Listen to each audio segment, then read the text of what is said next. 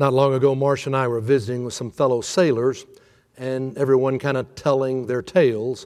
And whenever that happens, of course, you always begin to try to outdo the other person with the challenges you faced. And we were all talking about it. And, you know, I've told you about some of the experiences we've had sailing from Annapolis to Bermuda, 46-foot sailboat, caught in a storm, or sailing up from Fort Lauderdale to Boston offshore. But you know, as she and I got to reflecting on it, we finally realized, you know, the closest we've ever come to being hurt, the closest we've ever come to being killed, was not offshore, but is actually in a small marina. It was about 8 years ago that we were down in St. Lucia in a little bay called Marigot Bay. It is just picturesque and beautiful. I mean, on one end you have a hotel, there's a nice boardwalk, and you have some shops, there's a lovely dock, there's a charter boat company that rents sailboats, there's palm trees and beaches. It's just like you'd expect. And we were down there and we were anchored there in this little bay. And if you're doing that, then the way you get from your boat to shore is by what's called a dinghy. It's a small little boat, maybe 10, 12 feet long, has a small engine on it, and that's what transports you back and forth. It's kind of like a tender if you've ever been on a cruise ship. So we were, one day need to get some groceries, and we left the boat and we were kind of puttering on up to the dock. It was such a beautiful day. I mean, it was hard not to feel just good and alive. And as we were slowly motoring along, suddenly I heard this roar of an engine. And I looked off to the side, and what had happened was there was a boat that was also a dinghy, but a much bigger one, and it was used to run errands around the bay, had some big motors on it, had a young man in it, and he was hot dogging it. He was going to have fun and just go racing across the bay, and he gave it full throttle. Well, if you know much about boating, if you're in a small boat like that and you're back at the back and you give it the gas, the bow, the front of the boat just kind of comes up until the boat can finally start to plane. And so he gave it the gas and that roared up and it started picking up speed and running across. And he didn't see us. And I looked up and he's coming straight at us. And I'm looking at the bottom of this boat racing towards us. And I know that within a matter of seconds, we're going to have to do something or he will T-bone us. We are going to be hit broadside. I'm sure you've heard, just as I have, many accidents that happen. People out on our lakes here in Oklahoma, boats running into one another, and people get injured and killed. And I looked up at this and I see it coming, and my first thought is, do I try to speed up? Do I turn? Do I try to go backwards? It's only going to be a couple split seconds, and I'm thinking, I don't know what this person's going to do. I might back up and they turn, or I go forward. They turn. I didn't know what to do, so I just kind of left us where we were, and I began to scream at the top of my lungs, waving my hat and screaming. Now, you've heard me talk, but you hadn't heard me scream. I can scream, and I was screaming literally for my life, hollering. But I knew the engines were right there. I wasn't sure he'd hear anything. Someone else on shore saw what was going on. They too started screaming and waving their hands at him. And by the grace of God, he started to think maybe something is wrong. He had no idea what, but made the decision to veer off just to do something because he didn't know what was happening. And so at the very last moment, he turned and came right behind us and missed us. Well, as soon as he had gone by, I jumped to my feet, and now I am screaming at the top of my lungs, waving my fist at him. I'm very grateful there was no one on shore filming all of this as it was happening. It probably was not my most ministerial moment, but my heart was pounding. I'd had one of those adrenaline dumps where it just flows through your veins. My hands were literally shaking.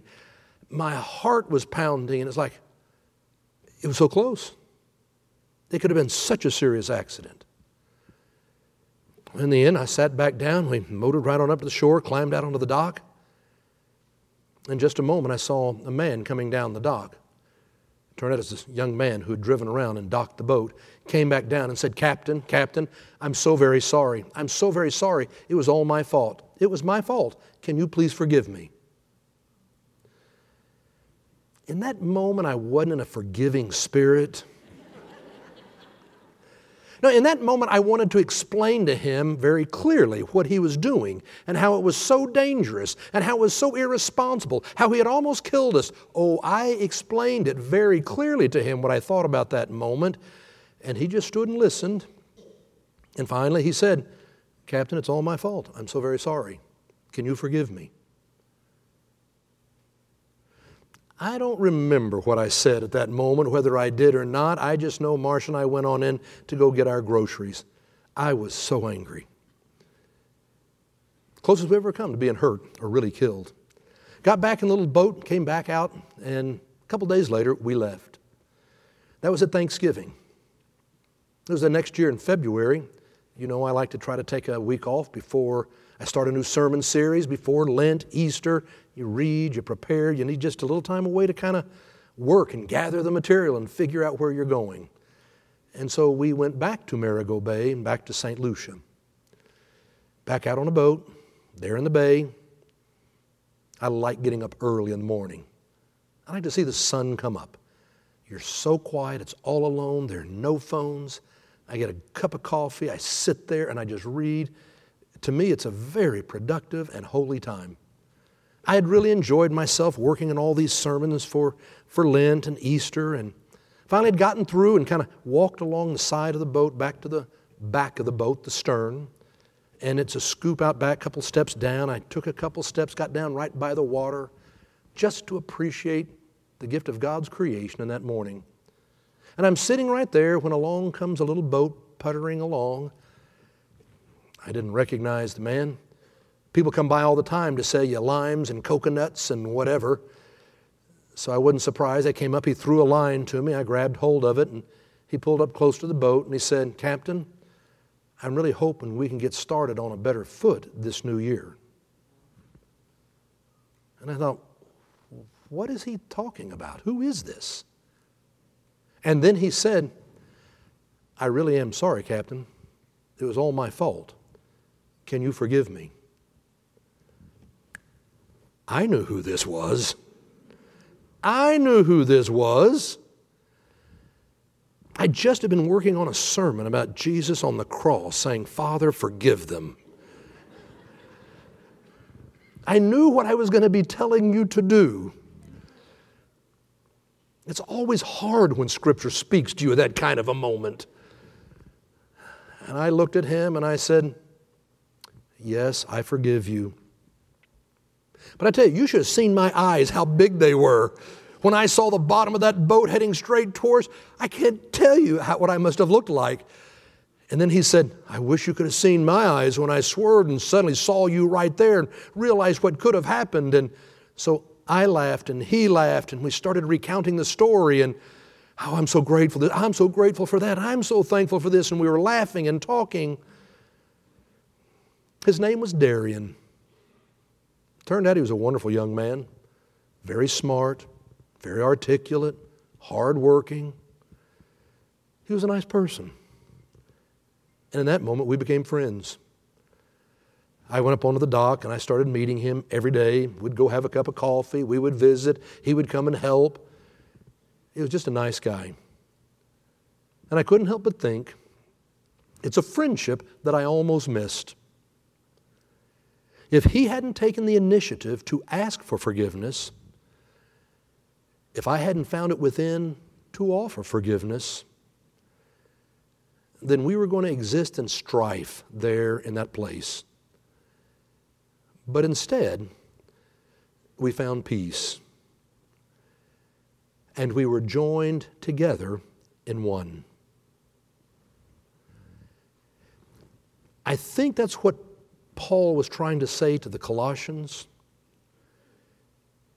You see, they were a church that had come together of such different people.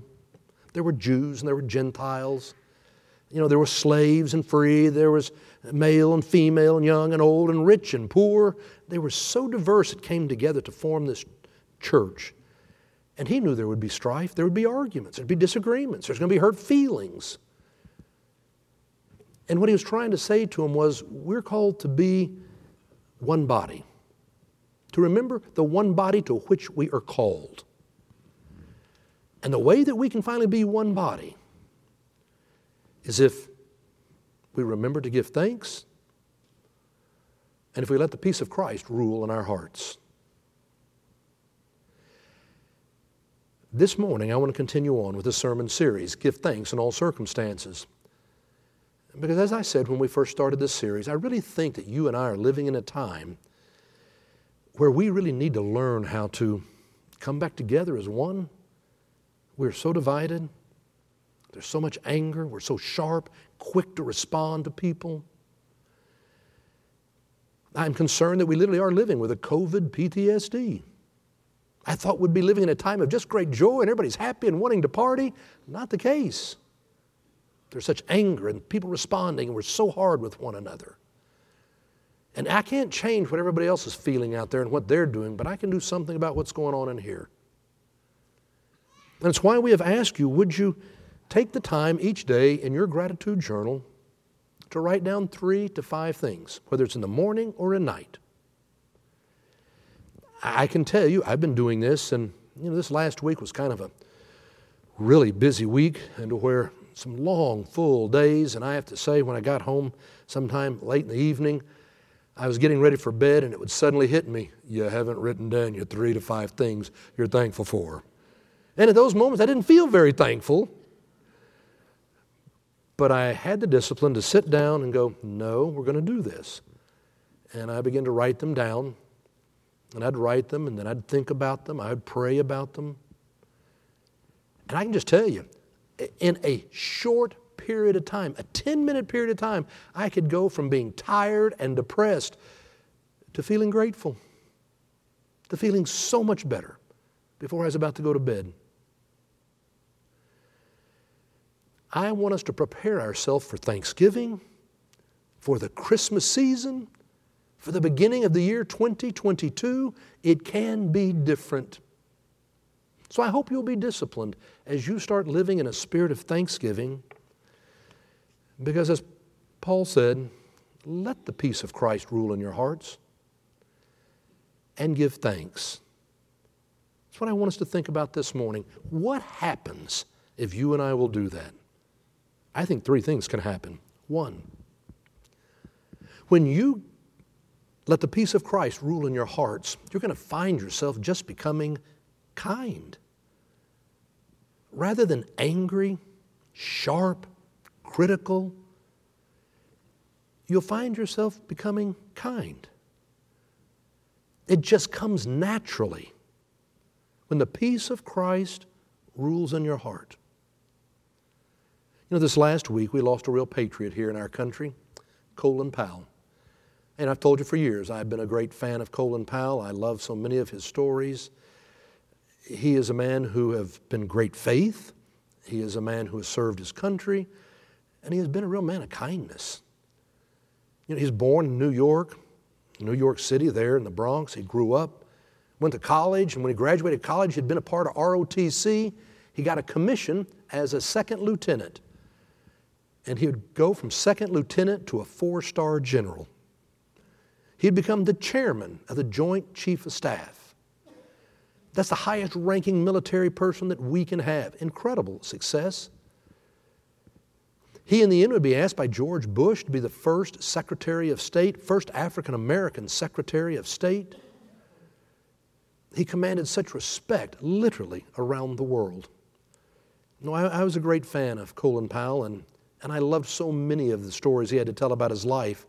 But the one that I was thinking of for this morning, he told of when years ago, almost 50 years ago, he was stationed in Washington, and he was very involved in an Episcopal church there in Virginia. As I said, he was a man of faith. He was always in church. So much so that his church elected him to be lay leader. And in that area, his church, if you were the lay leader, then you were the person who would deal with the bishop of that area. And he tells about how one day he got a call from the bishop saying, I have a priest that needs to go somewhere for a year in order to heal. I would like to appoint him to your church if you would receive him. And Colin Powell said, yes, sir, if you want to appoint someone here for a year, then we'd be very happy to receive them.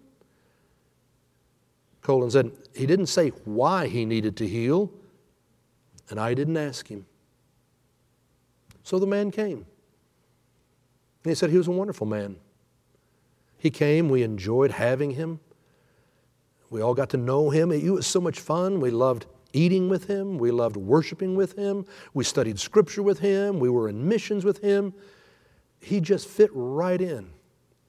No one knew what he needed to heal from, what grief he may have experienced. He didn't say. We didn't ask.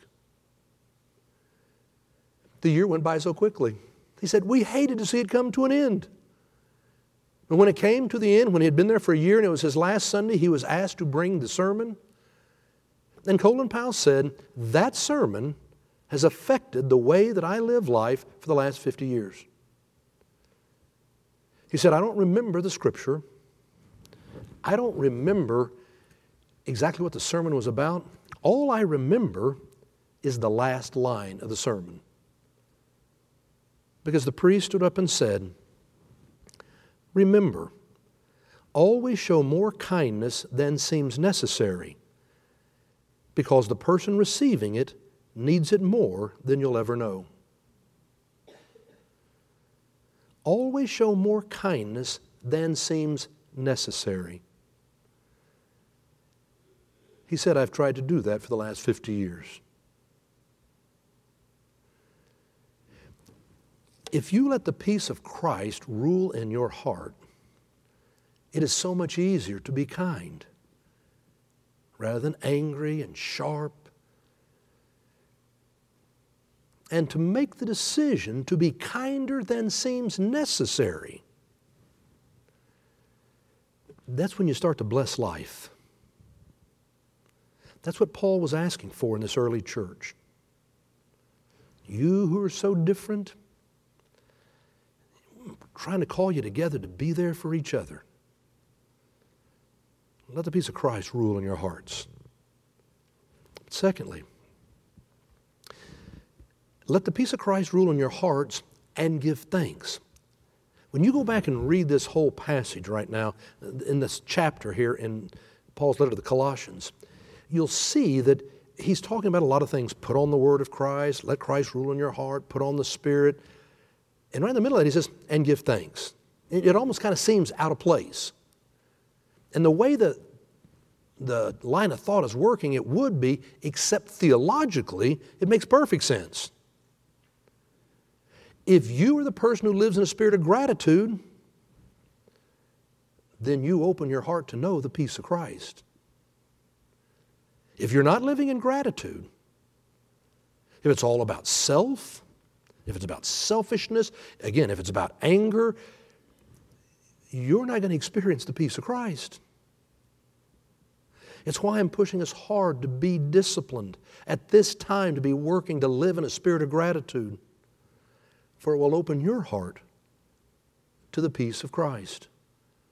And then how we treat one another is so different.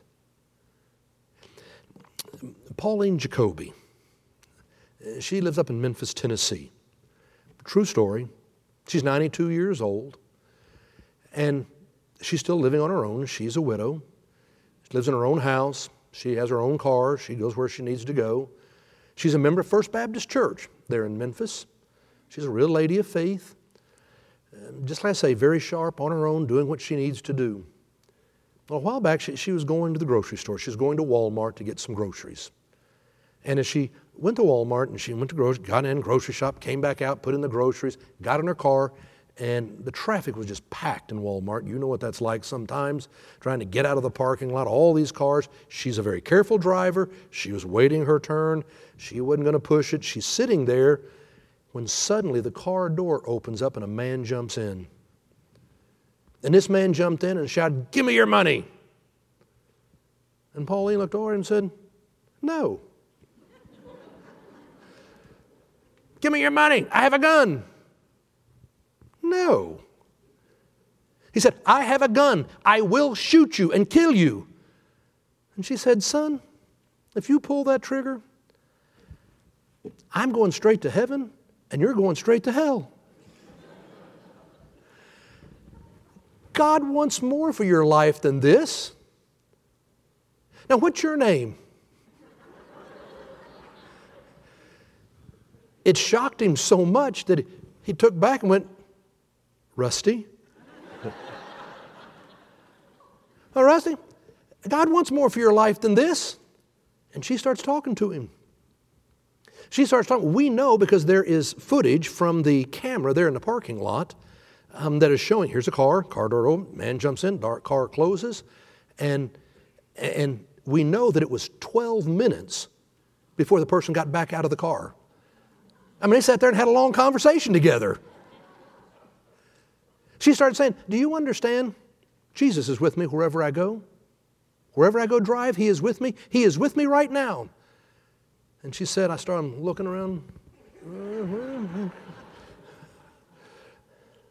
Now, God wants more for your life than this. I think we need to pray about it. By now, he is kind of hanging his head, and he said, I'll go home and pray about it. She said, no, we're going to pray about it right now. And so she offered up a prayer. Oh, God, please forgive him. May he know your love and your grace. Show him where you want him to go in his life and what he can be. And she prays this beautiful prayer. And she said, when we opened our eyes, there were tears streaming down his cheek. She then reached into her purse to pull out what money she had. She had $10. That was all she had left on her. She pulled out $10 and she offered it to him. He's going, no, I can't take that. She said, you're not taking it. I am giving it to you because I want to give it to you. And he looked at her, and again, he was just crying. And finally, he reaches out and takes it. And she said, he then leaned in and kissed me on the cheek. And he said, thank you. Thank you. And he opened the door and he slowly walked away. To be someone who can be grateful for the presence of Christ in your life, to know that presence in your life, to let the peace of Christ dwell in your heart. You choose to treat one another differently. That's what Paul was asking for out of the Colossians. He's trying to say, do you understand you really do need each other? You need each other. So be kind. Be thankful. And let the peace of Christ rule in your heart. And so third, when we are thankful and we let the peace of Christ rule in our hearts, that's when we remember the one body that we are called into. Again, Paul is writing to the Colossians in a difficult time in history. I mean, this is a time in history when life is cheap. The Roman government, they struggled with the Jewish authorities, but they struggled with their health. There was no hospitals to go to, no antibiotics. People die quickly and young. Quite often you face hunger, the insecurities. No, life was hard. And Paul knew it and was trying to say to the early church, we are called into one body to be there for each other. It isn't just about you making it with Christ. It's about us making it together. Because we do need each other. And in our culture and our world right now, it's one of the things that we tend to ignore and forget. This isn't just about me. It is about us and all the people who need one another. What does it mean to be the one body that remembers we are called into it? You can do that when you are thankful and the peace of Christ rules in your heart. Because you're kind. That's where you're going to find meaning. It's where you find joy. You may have seen an announcement recently. It's about a man named Fadel Bayari. Fadel Bayari lives over in Fayetteville, Arkansas. Just a small little blip, but it was talking about they're building a children's hospital over in northwest Arkansas in Fayetteville. And it was Fadil and his family, his adult children, they all had gotten together and decided to make a donation, and they gave $1 million to help build this children's hospital. Well, I started reading a little more about him and found out some fascinating things about this man who is Palestinian, Muslim American. He was born actually in the West Bank, grew up there in Palestine, and in 1967, because of the war, he saw the hatred between the Jews, Palestinians, and he just knew this was not going to be where his future would be. So he wanted to come to the United States. His father couldn't afford to send him to college, but he said, I heard that if you go to America, they will let you work and you're able to earn your way through college. And so his father helped him get an airline ticket. That's how much they could come up with. And he flew to Chicago when he was 19 years old in 1971. Went to Chicago, enrolled in Roosevelt University, and he got a job at McDonald's. It was a place on the south side of Chicago that he could get hired. He was working, helping to clean up and do what he could, but he was so industrious and hardworking and focused, they soon made him an assistant manager. He did so well that they soon made him a manager. He was learning the restaurant business. Well, through a whole series of things that would happen, he would ultimately get offered to run a restaurant there in Fayetteville, Arkansas, called Waffle Hut. Not Waffle House, but Waffle Hut. It was a chain of 3 or 4 different restaurants spread across that part of Arkansas. So by now he was married and had some children. Years had gone by. He picked them up and came to Fayetteville, Arkansas. In that day, I think it's fair to say, there probably wasn't a thriving Palestinian Muslim community in that part of Fayetteville, Arkansas. However, because Walmart was growing and Fayetteville was booming, there was growth happening. So he moved in and he was very excited about his new community. Wanted to be a part. He ran that restaurant, but what he really wanted to do was get into construction. There was so much building going on in Fayetteville. He wanted to get in the construction business.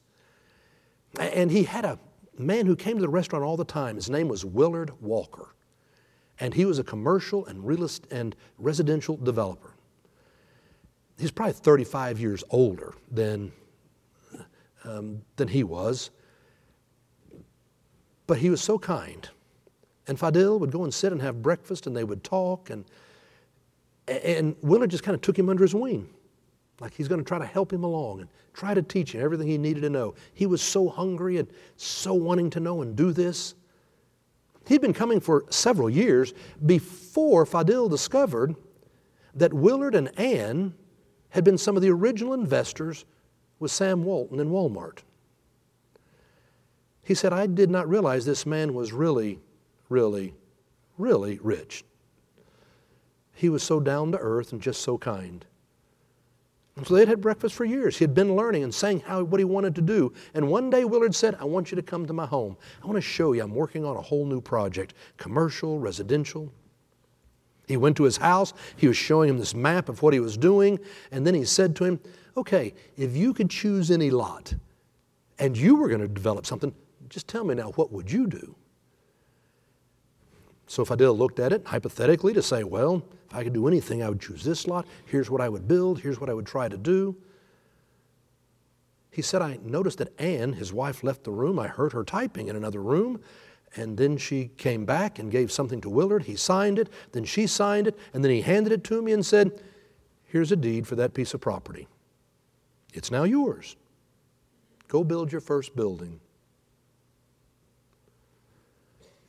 He couldn't believe it. And so he did. He then started the Fadel Bayari Construction Company. Today, it is a multi-million-dollar business. He has been incredibly successful with all the growth going on in Fayetteville, the way he knew how to now manage it. He did so well. But he's a man who lives out of gratitude. He has never forgotten what Willard Walker did for him, and he wants to do it for others.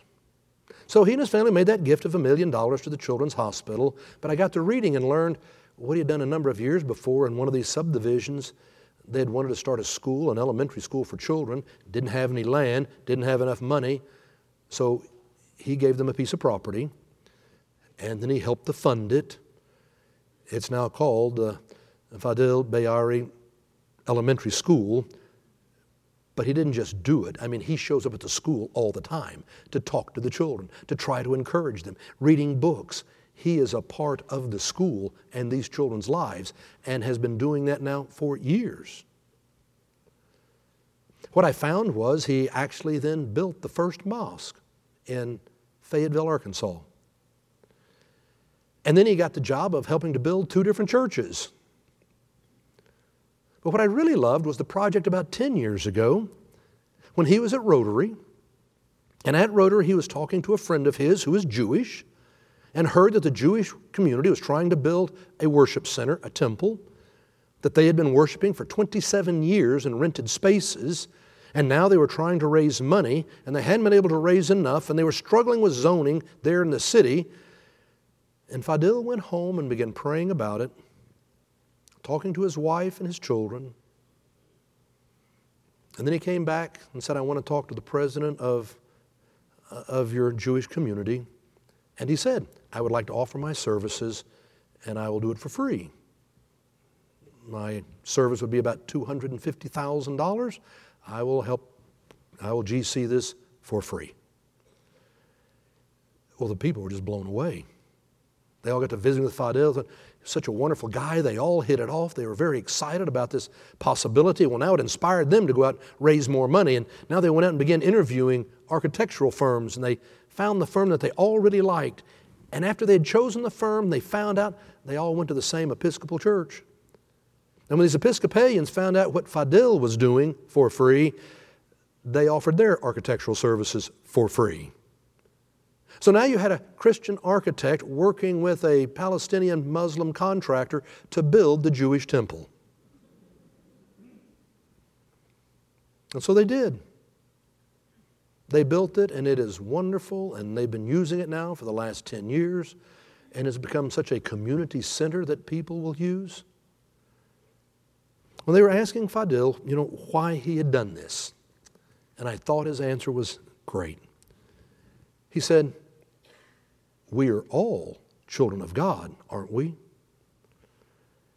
Back home in the old country, there is so much hatred between the Palestinians and the Jews, and there's so much violence. I didn't want that to be the case in my new home. In my new home, I wanted us to understand that we could live together and love together and help each other. So I wanted to do something that would help us to understand and love each other.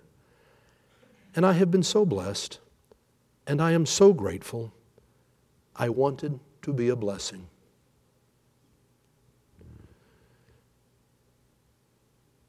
Remember to give thanks. It begins to open your heart. They built the temple. And by the way, the name of the temple is Temple Shalom, which means Temple of Peace. Remember to give thanks, and let the peace of God rule in your hearts, so that we are reminded of the one body that we are called into.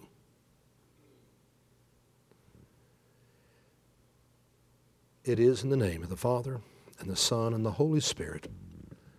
Amen.